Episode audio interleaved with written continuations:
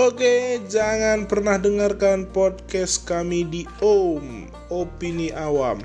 Karena apa yang kami resahkan dan apa yang kami bicarakan semuanya ada di sini. Walau kami tahu kalian tidak mau mendengar. Jadi hapus semua aplikasi podcast kalian dan please jangan baper.